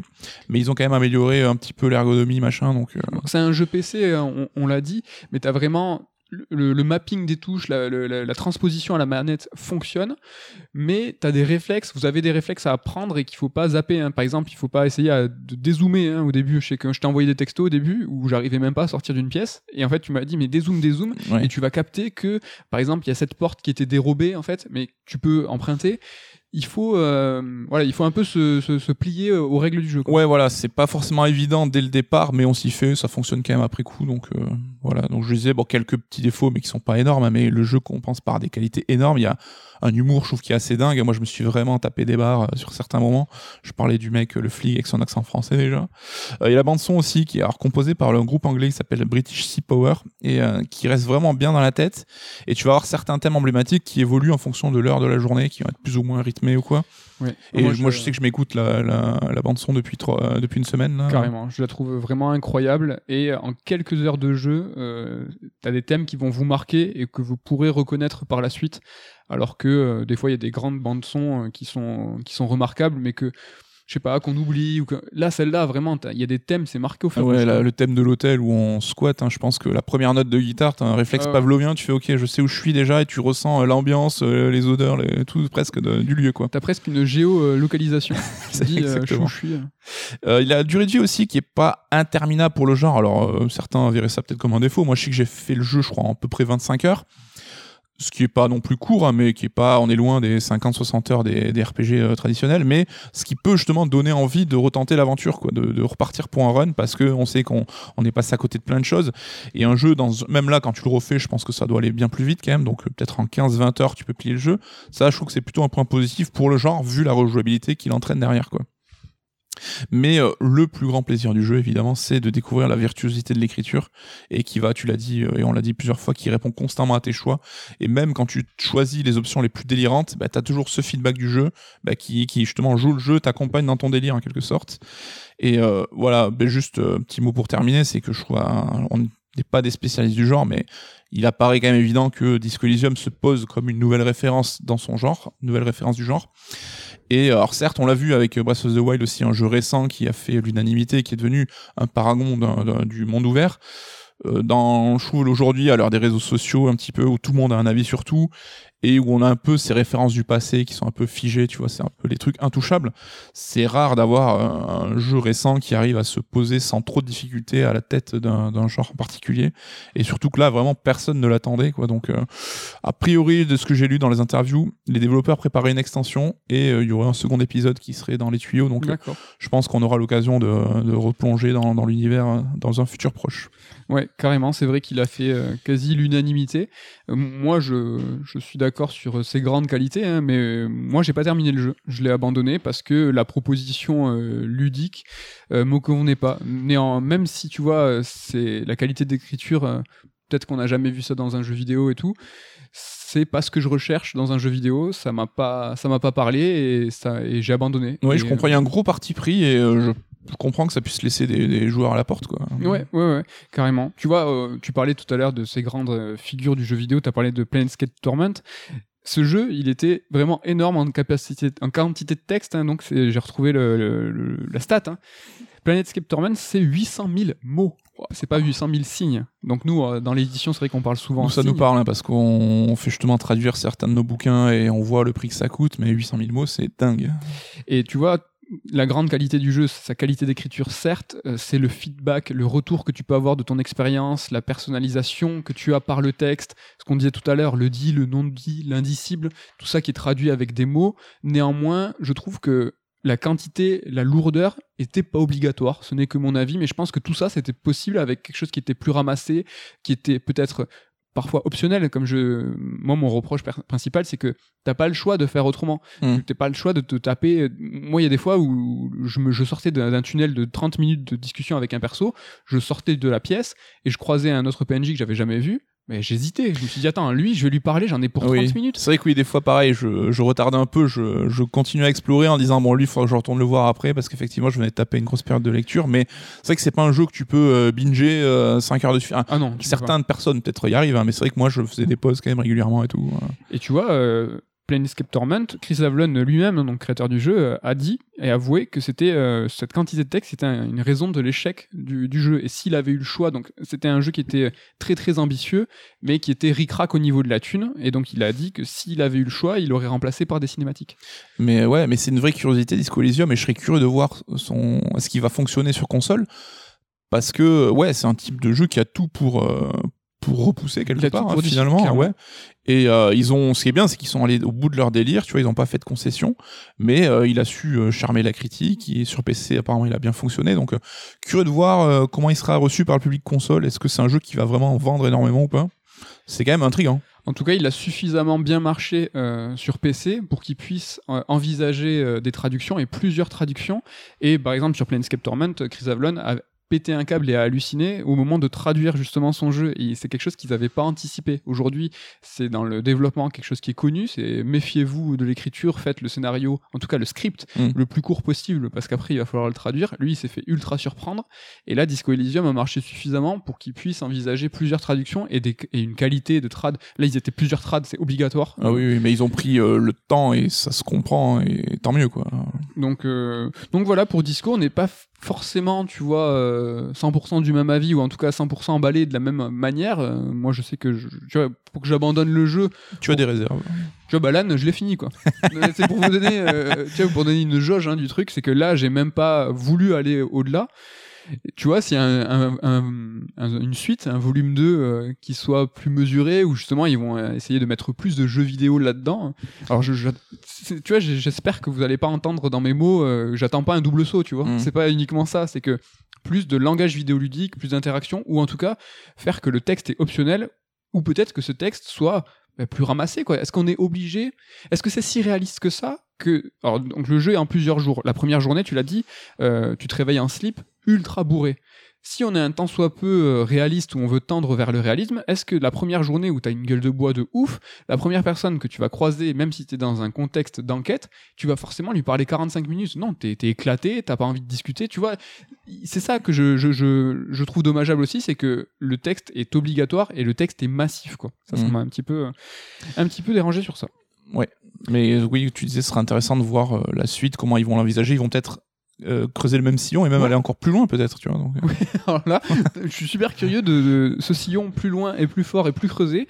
Voilà pour Disco Elysium. hein, N'hésitez pas à nous dire ce que vous en avez pensé. Je pense que y a, là, il y a du monde hein, qui, qui, va, qui va nous dire. En tout cas, c'est un, c'est un jeu qui est attendu. euh, donc, en tout cas, chez les, chez les gens qui écoutent Third et qui lisent Third, on a beaucoup de personnes qui se sont mis à Disco Elysium. Mm. Damien serait ravi d'en faire une émission dédiée. En tout cas, chez nous, euh, lui, il est dessus. Il vous en parlera euh, sûrement dans un prochain strike. Ou peut-être qu'on fera une émission, on sait pas. En tout cas, c'est fini pour Disco Elysium et c'est l'heure de du top. Putain, tu sais pourquoi je, je bug là? Parce que j'ai pas la bonne fiche. Ah, parce C'est que le- ça fait une heure que les gens piaillent en attendant le top 3, donc euh, s'il te plaît, passe à la suite. C'est l'heure de l'interlude top 3 de la petite pause. Et cette semaine, on va s'intéresser à un top 3 particulier, un petit peu comme toutes les semaines. hein, c'est des top 3 chelous. Cette semaine, c'est top 3 des jeux qu'on prendrait sur une île déserte. Si on n'avait pas le choix, il fallait euh, là tout de suite partir sur une île et cette île est euh, alimentée en électricité et on a le temps de prendre. Alors, Il y a quelques règles. Il y a quelques règles. Et ça, c'est le moment de faire un big up à, à- à nos gars sûrs, à, à nos, nos lecteurs euh, sur Twitter, sur euh, Dis- Discord, qui ont beaucoup participé au, top 3 précédent, le top 3 des 3. Et en fait, c'était c'était un peu une, une, ouais, de une la. Une foire d'empoigne, c'était n'importe quoi. Il y a eu des, alors, il y a eu des gens malins, c'est-à-dire euh, dans un top 3 des 3 qui nous ont balancé FF3 US, donc FF6, malin. Malin, bien joué. Mais il y a eu du FF9, euh, genre c'est le troisième épisode de la de l'ère PlayStation, donc non. Ah non, ça passe pas ça, monsieur. Kingdom Hearts Chain of Memories serait le troisième Kingdom Hearts sorti. Eh alors non, même monsieur, si- ça ne passe pas. voilà, tu vois, est-ce que c'est Burst by Sleep et tout? Enfin bref, voilà. Vous êtes malin, vous êtes sournois. il y a eu de. Donc là maintenant, voilà, il y a des règles. Donc là, sur l'île déserte, ce top 3, c'est une, île qui est alimentée en électricité. Mais il n'y a pas Internet.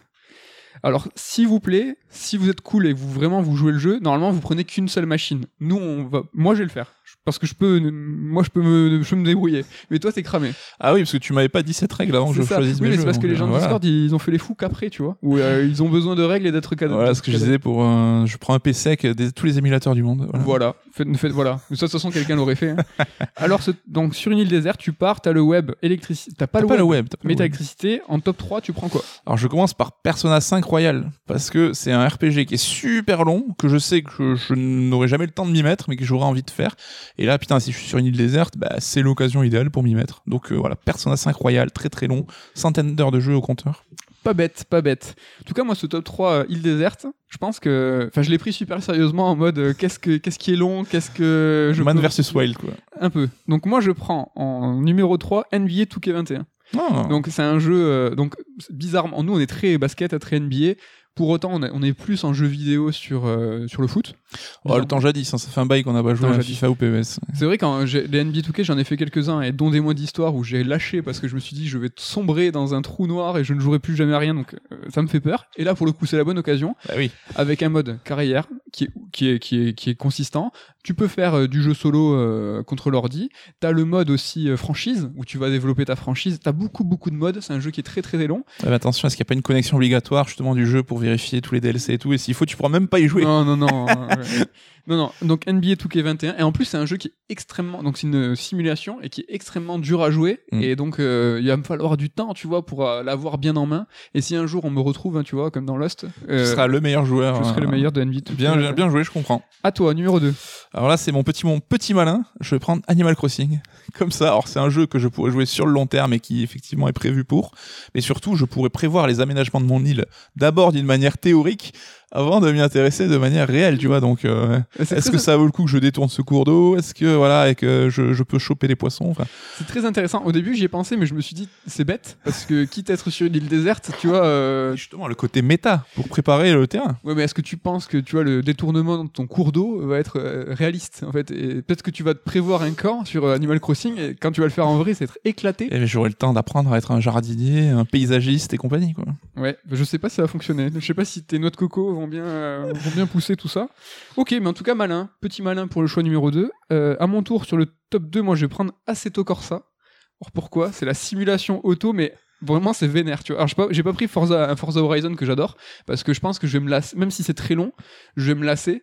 Et tu vois, j'aime bien les jeux de voiture, et Assetto Corsa, j'arrive à faire un tour, mais j'arrive pas à faire une course. C'est-à-dire que je C'est genre ultra pointu, c'est quoi. U, en tout cas sur console, c'est ce qu'il y a de plus pointu. C'est pas le plus pointu en termes de simulation automobile, mais sur console, c'est le plus pointu.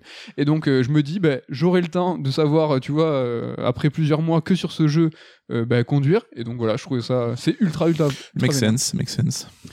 Ton top 1. Mon numéro 1, c'est Tetris. Parce que c'est vraiment le seul jeu, je pense, où je peux jouer sans me lasser. Alors effectivement, j'ai pas joué 400 heures sur une île déserte, donc ça arrivera peut-être. Mais c'est un jeu que à chaque fois, voilà, si, j'ai l'occasion, ben, je ne m'en lasserai jamais. C'est vraiment pas petit malin encore. hein. Petit malin en même temps, je, voilà, je suis un petit malin dans la vie. Donc. Pas bête, pas bête. En tout cas, mon numéro 1, je pense, va t'étonner euh, comme un bon top. Quel est-il? C'est Morrowind. Morrowind Ouais, alors déjà, j'ai regardé les jeux les plus longs de l'univers. Donc les deux premiers, c'est des Monster Hunter. Ah ouais, ok. Et c'est le génération, je sais plus quoi. Et donc Monster Hunter, certes c'est long, mais je trouve ça extrêmement répétitif. Donc je me suis dit, mauvais bail. Et le top 3, enfin le troisième plus long jeu de l'univers, c'est Morrowind. Donc au-delà des, des jeux, tu vois, Minecraft, Tetris, tu vois, les jeux infinis, les jeux avec un début, une fin, on va dire. C'est bizarre parce que Monster Hunter, oui, c'est parce que c'est ils estiment qu'il te faut tout euh, tout crafter pour avoir toutes les, les armures, je pense. Toujours plus. Mais Morrowind, tu vois, alors déjà d'un, j'y j'y connais pas grand chose en Elder Scrolls. Je suis pas trop CRPG, donc je me dis, ben, si je prends, tu vois, nul en 1, en un, je prends pas FF7. Je le connais déjà par cœur et je tu vois, si je suis sur une île déserte, peut-être que je vais m'en dégoûter. Autant optimiser ton temps. Quoi. Voilà, je me dis autant aller sur un univers que je connais pas, le jeu qui est ultra long, donc là c'est plus de 400 heures, et surtout où il y a vraiment différentes façons d'appréhender le titre. On en parlait tout à l'heure avec Fallout. Nous, on a un pote hein, qui nous parlait de, de ces, ces fameux, fa- fameuses possibilités où tu te dis, bah, je suis un vampire, je peux pas sortir euh, le jour. Ben là, je me dis, bah, j'ai toute la vie, enfin toute ma vie hein, devant moi euh, pour jouer à Morrowind et euh, avoir différentes expériences et, et d'être, de faire des choses un petit peu différentes. Pas con, pas con. Donc vous l'avez compris, hein, c'est très scientifique comme procédé, euh, les top 3 sur d'édition. Ça Ah oui, pas. hein. En tout cas, sur un postulat d'île déserte euh, tout con, hein, on, on aurait pu imaginer qu'on allait prendre nos trois jeux préférés. Pas du tout. En tout cas, balancez vos top 3. euh, mais sérieusement, on n'est pas là pour déconner. hein, Ah non, on n'est 3. pas là pour rigoler. hein. Ouais, un interlude, hein, vous pensez que c'est pour se marrer, mais pas du tout. Et on va finir ouais, avec le dernier. euh, et voilà, j'ai repaumé mes fiches, moi, du coup, avec euh, cette histoire. Voilà. C'est pas comme si t'avais 50 fiches en plus. Hein. Il y a trois. feuilles qui se battent en duel.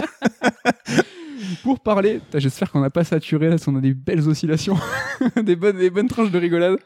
On va terminer avec un petit jeu, donc euh, Kazé and the Wild Mask, Ah radical- là là. ouais, radicalement différent. Et vous allez vous marrer, hein, donc j'ai fait ma fine bouche hein, sur euh, Disco Elysium. Disco Elysium, non, mais casé, ouais. Tu sais, mais t'es pensé au même de Drake hein, avec la tête de Med. Euh. Non, tu vois, le jeu vidéo, euh, je, vais vous expliquer ce que c'est. Hein, tu vois, c'est- plus des lapins qui font des sauts sur eux-mêmes. hein. Donc, en gros, c'est un jeu de plateforme hein, qui est sorti sur un petit peu toutes euh, les, toutes, les, toutes les plateformes, donc toutes les consoles. 2D à l'ancienne. hein. 2D à l'ancienne et c'est une lettre d'amour aux jeux de plateforme des années euh, 90, euh, notre enfance, euh, ce qui était à l'époque ce qui comptait, le genre majeur. hein, Ah, le genre roi, la plateforme 2D, ouais. Exactement. Donc il y a tout ce qu'il faut, hein, il y a des niveaux bonus, il y a des lettres à ramasser, il y a des clins d'œil de partout. Euh, vous êtes dans des chaussons. Vous allez vraiment avoir l'impression que euh, vous avez euh, voyagé dans le temps. Néanmoins, le jeu est quand même très beau. hein. Il y a des belles Mhm. animations. Il est très propre. Il est évidemment en HD, hein, mais on pourrait, on pourrait se dire que c'est un jeu qui est importé des années Twist, hein, Ouais. mais pas du tout. Il y a les, par exemple le, niveau de la forêt, le niveau de la lave, de la glace, monde sous- sous-marin. Origi- original. c'est très très original. Jamais vu. Donc c'est vraiment un jeu de plateforme à l'ancienne. La petite originalité, c'est que donc on parlait de Kazé and the Wild Mask et donc euh, c'est ces masques, il y en a quatre qui vont changer un petit peu le gameplay quand on les quand on les chope. Donc euh, il n'y a pas tous les masques tout le temps, hein, c'est scripté. Ce niveau, il y aura que le niveau par exemple, que le masque de l'oiseau. Donc euh, te transforme en oiseau et tu vas pouvoir voler. Le euh, tu peux faire le niveau sans masque ou avec non, masque ou forcément non, non, c'est des passages qui sont obliga- obligatoires. T'as le requin, donc là c'est pour les niveaux sous-marins. T'as le dragon qui va transformer le jeu en fait en runner, Ouais. donc le personnage euh, va euh, va se mettre à courir et tu ne pourras pas l'arrêter. Et le masque du tigre, et dans, avec ce masque-là, tu vas pouvoir monter au mur et tu vas pouvoir dasher. À la Knuckles un peu quoi. Exactement. Dans sa structure, c'est un jeu qui fait extrêmement Enfin, qui fait référence à Donkey Kong surtout, euh, mais il y a des clins d'œil partout à beaucoup de jeux de plateforme, donc ça c'est très très appréciable. Mais moi j'y vois aussi beaucoup de références à Mr. Nuts. Et donc c'est un jeu que, que j'adore, hein, qui est sorti sur Super Nintendo, Le classique Mister Nuts. Donc c'est un jeu qui était développé à l'époque par deux Français chez Ocean. La France, monsieur. Et en fait, c'est moi ça ce jeu me casé m'y fait beaucoup penser parce qu'il y a des gros sprites, une, une animation très travaillée, des couleurs vives, un- et mais c'est surtout un univers qui est vraiment euh, très euh, singulier et très, très drôle en fait, je trouve parce que tous les ennemis dans ce jeu en fait sont des légumes et des fruits.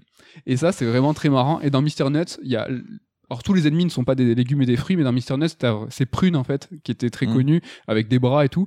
Mais là, c'est tout le jeu. Tout le jeu, c'est Et ça. en plus, il tire la gueule, il y a des carottes ronchons, des tomates. Alors toi qui détestes les tomates, en plus, ça a dû être Ah, moi, les libérateur de les défoncer. hein. tomates, je les ai éclatées. Mais les tomates, elles ont des bazooks, des fois. Et donc, c'est très marrant, tu vois. euh, Les épis, de- les épis de maïs, euh, ils lancent des trucs. Les bananes, euh, elles projettent euh, donc le fruit, la banane, et tu vas monter dessus. C'est un pamphlet anti-vegan un petit peu ton jeu. Là. Ben, figure-toi qu'au début du jeu, t'as un message en disant que les vegans vaincront parce qu'ils mangent tous leurs légumes. Donc, je sais pas si les développeurs sont véganes et en fait en rigolent et je trouve ça rigolo tu vois parce que ils sont véganes et en fait ils font passer leur message en disant bah il faut éclater tous les légumes est-ce que ça sous-entend qu'il faut les manger? Je sais Mais C'est pas rigolo parce qu'on est dans une époque où on en viendra à se poser ce genre de débat. Enfin, certaines personnes arrivent à se poser ce genre de débat alors que vraiment, hein, Oui. pas lieu d'être. ce qui est intéressant, c'est que ils essayent pas d'imposer leur idée sans, tu vois, par euh, en, en tapant sur la table ou en essayant de te le mettre dans la tête, en étant un petit peu virulent, parce que les, les gens qui sont véganes sont souvent, tu vois, très impliqués, euh, à raison, hein, en tout cas, ils font ce qu'ils veulent, mais c'est quelque chose qui compte pour eux. Ben là, on- c'est de façon euh, assez rigolote et un, et un peu subtile, donc c'est assez appréciable. Donc vous avez compris, hein, moi j'ai adoré euh, par la simplicité de la proposition, par le voyage dans le temps et la nostalgie. T'es un homme simple en fait. des, ouais, des plaisirs homme- simples. avec il n'y a pas grand chose à lire tu vois il y a moins de recherche dans la, dans la syntaxe hein, évidemment il y a quelques soucis Donc euh, je trouve que le cara design en fait, en tout cas du personnage principal, est pas ouf. C'est quoi, c'est un lapin? Alors c'est un lapin, c'est une lapine. C'est une lapine. Et là je vais. Alors, Ken euh, fourvo- fourboyeur, four- non, Fourboyeur. fourvoyeur. euh, de de- d'expression et de punchline. Donc euh, le Game Pass ça passe et de Ken. hein. donc je lui ai en piqué un autre. Donc il a une expression qui dit euh, qu'une direction artistique Martin Mystère. Donc euh, ça, si vous connaissez le dessin animé Martin Mystère, ça va tout de suite vous parler. Mysterino Martin. Voilà, ça va vous évoquer un peu une DA. C'est des mecs en gros qui essaient de faire du Jap mais qui arrivent pas quoi. Ouais, alors c'est pas forcément qui essaie. Ouais, c'est c'est c'est éclaté en fait. C'est un peu. En fait, c'est à côté. Martin Mystère, c'est que c'est à côté. C'est c'est ça, ça tape pas dans le mille. Et là, la lapine, c'est ça, c'est que euh, est. euh, Je trouve qu'elle est ouais. T'as des pro. C'est pas très joli. T'as des proportions. En fait, c'est des proportions un peu défoncées. Et en fait, t'as des cinématiques euh, par plan fixe, un peu chipouille. Hein, donc voilà, c'est pas. C'est un studio brésilien qui développe ça. Et le jeu, au-delà de sa direction artistique, c'est que je trouve il y a un souci, c'est que dans ce genre de, de jeu de l'époque, en fait, euh, de jeux en 2D, le personnage principal, c'était super important. Tu vois, c'était souvent des icônes hein, de constructeurs même. Ouais, les mascottes. euh, Tu vois, t'avais Sonic, t'avais Mario, t'avais Crash après dans la 3D. Toutes, toutes ces, t'as Knight après sur la 3D aussi, mais tu vois, le, le- le genre de la plateforme, tu vois, incarne vachement l'icône. Et euh, les- le temps a passé et souvent, enfin, la plateforme a conservé ça. Tu vois, par exemple, Ori, aujourd'hui, euh, est, est très, tu vois, euh, rattaché à, à Microsoft. Et Ori, le petit personnage, il est beau, il est marquant, on le retient, il est attachant. Et je trouve que dans ce jeu, c'est ça qui manque. C'est qu'il m'y manque pas grand chose. Il manque juste un bon design pour que cette lapine, en fait, soit pas euh, un peu tout éclaté, quoi. Moi j'avoue c'est les ennemis qui me font, euh, je trouve un peu dégueulasse. Ah non, trop- moi je trouve que c'est trop bien. Parce qu'ils sont vraiment ultra drôles et c'est assez original. Je regardais juste le prix, il coûte 30 balles le jeu si jamais. Parce que je voulais te poser la question, mais je voulais pas te piéger si jamais t'avais pas l'info. C'est, je n'avais pas, enfin, j'avais oublié en tout cas. j'avais oublié qu'il coûtait 30 euros. Euh, petit, euh, petit bémol aussi. Alors ça peut être sembler étrange, mais le jeu il est assez long en fait. Il est, euh, il est scindé en quatre gros niveaux à l'intérieur duquel il y a sept autres niveaux plus un boss plus un niveau bonus. Mhm. Niveau bonus qui se débloque si t'as réussi à récolter toutes les lettres. Donc comme tu vois dans Donkey Kong, si t'as les quatre lettres de Kong, Kong là il faut choper Kazé. Voilà, Original aussi. original. si t'as chopé toutes les lettres de tous les niveaux, t'as un niveau qui se débloque dans chaque univers et c'est un niveau qui twiste les règles. Donc c'est rigolo. Je... Il y en a que quatre, donc je vais pas les... vous les spoiler. Mais le premier, par exemple, c'est que euh, tu vois plus les plateformes. C'est-à-dire que t'as ton personnage et tu te déplaces. euh, il faut retenir par cœur quand t'as des indices. Mais voilà, j'en dis pas plus, mais c'est intéressant. Ça twiste un petit peu les règles et ça c'est c'est chouette. Néanmoins, donc ça fait beaucoup de niveaux, c'est long, c'est dur. Et t'as certaines. Parfois, t'as les niveaux qui se répètent dans leur direction artistique. Donc, Mhm. t'as euh, le niveau euh, de la glace qui va revenir plusieurs fois. Donc, chaque euh, gameplay, chaque niveau a le gameplay twisté. Donc, dans le niveau de la glace, c'est pas toujours ça glisse. Mhm. Des fois, tu vas avoir des tyroliennes dans le niveau de la glace. Des fois, dans le niveau de la glace, tu vas aller sous l'eau. Ce que je veux dire, c'est que c'est la direction artistique qui se répète. Et ça, c'est chouette parce que tu as plus de niveaux, c'est, t'as plus de contenu, c'est, c'est, int- c'est intéressant. Mais dans la sensation que ça se répète, ça, c'est dommage. Tu vois, Ouais, t'as l'impression. peut-être fait un peu moins de niveau, mais plus varié. euh. Bah, il aurait fallu, je pense, plus de budget pour pouvoir imaginer plus de, d'univers différents. Parce que le fait qu'il y ait plus de contenu, c'est intéressant parce que t'en as, c'est chouette. En fait, Mm. moi, j'en voulais toujours plus, quoi. Mais en fait, le fait que tu, enfin, le, le fait que tu sois dans, toujours dans un même univers, bah, t'as un peu cette sensation de, de redite et ça, c'est un petit peu dommage. Ouais. Et tu disais le jeu est difficile, on se place où par rapport à Donkey Kong Return sur Wii ou un Super Meat Boy ou on est dans ces eaux-là ou quand même pas hein? Ouais, alors on est au-dessus. C'est-à-dire qu'on n'est pas dans Céleste ou ce genre de choses, mais euh, c'est un jeu qui est très compliqué, qui fait hommage aux jeux de l'époque, mais les jeux de l'époque, il faut se souvenir que c'était, euh, t'avais un nombre de vies Mm. euh, et tu recommençais les niveaux, tu recommençais les mondes. Si tu voulais si tu voulais arriver directement à, à ton lieu de game over, t'avais des codes et pas tout le temps.